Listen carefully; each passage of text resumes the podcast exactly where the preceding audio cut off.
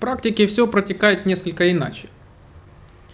Результаты, как правило, заметны не сразу, а по прошествии какого-то определенного количества времени. Поэтому человек вначале занимается, прикладывает определенные усилия. Те люди, которые не тверды в своих целях, то они рассчитывают на какие-то немедленные результаты. И когда они немедленно не получают каких-то больших достижений, они бросают и уходят. Те, у кого серьезные духовные цели, те практикуют дальше. И по прошествии какого-то времени тогда уже начинаются какие-то результаты, какой-то опыт. Точно так же и происходит и падение, что вначале человек прекращает практиковать. Но какое-то время результаты в его практике еще держатся. И тогда кажется, что все нормально, что вроде бы не занимаешься, а все равно какие-то результаты есть. Но по истечении какого-то времени накопленная энергия, она вся растрачивается, и тогда происходит падение. Поэтому, если в какой-то момент у человека в практике произошел прорыв, это не из-за того, что человек усиленно и хорошо практикует именно сейчас.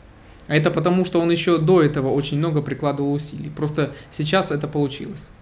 У многих из нас были такие ситуации. Не знаю, связано это с практикой или нет. Ну, можно сказать, ночные кошмары и с чем это может быть связано. Это как раз из-за того, что происходит определенный сдвиг уже в том балансе энергии, который был установлен ранее. Вот та дисгармония, которая раньше существовала, она начинает нарушаться в процессе практики. Много закупоренной, подавленной энергии начинает прорываться наружу. И как раз много из того, что было подавлено в страхах, в различных неудовлетворенных желаниях, здесь начинает проявляться. И это становится заметно часто именно в период снов. То есть это происходит из-за того, что начинается перераспределение энергии. Совершенно другое перераспределение, которое было раньше. Поэтому в практике бывает происходят определенные процессы. Также это часто связано с тем, что у практикующих появляется больше чувствительность и обостряется память, в отличие от той, которая была раньше. Ведь сны, как правило, у людей происходят все время. Но когда человек просыпается, он обычно этого не помнит.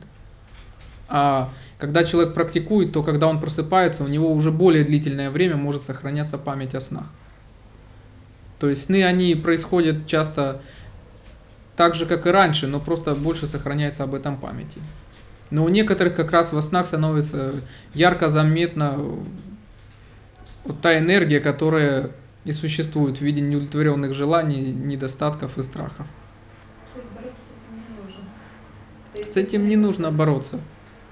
Когда эта энергия полностью себя исчерпает, то тогда это все уйдет. Как раз часто во снах эта энергия, она выходит наружу, она реализует себя именно во сне.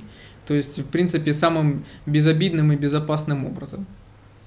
Вот насчет исцеления чувствительности еще э, такие бывают случаи, что действительно после хороших занятий очень трудно себя чувствовать в толпе, среди людей. Хочется ну, быть одной где-то уединиться в тишине, потому что любое, в общем-то, постороннее слово ужасно ну, до, боль, до больного ранит и ну, очень тяжело воспринимать толпу окружающую. Это нужно научиться отстраненности как-то, чтобы легче воспринимать это. Чувствительность совершенно необходима для продвижения в практике. Вначале Поэтому не делается упор ни на какие ни асаны, ни мудры, ни все, что связано с энергетикой. Потому что пока у человека нет чувствительности, то ему простое выполнение каких-то движений ничего не даст. Он просто не заметит разницы. Точно так же нет никаких рекомендаций ни в связи с питанием, ни с образом жизни. Само по себе это еще не важно для человека, у которого все каналы закупорены, он ничего не чувствует. Но когда эта чувствительность начинает обостряться, вот тогда определенные детали и во внешней жизни начинают иметь значение. Чувствительность, она необходима для того, чтобы продвигаться на более высокие уровни в своей практике, для того, чтобы накапливать большое количество энергии. Для этого нужна чувствительность, чтобы уметь управлять собственной энергией.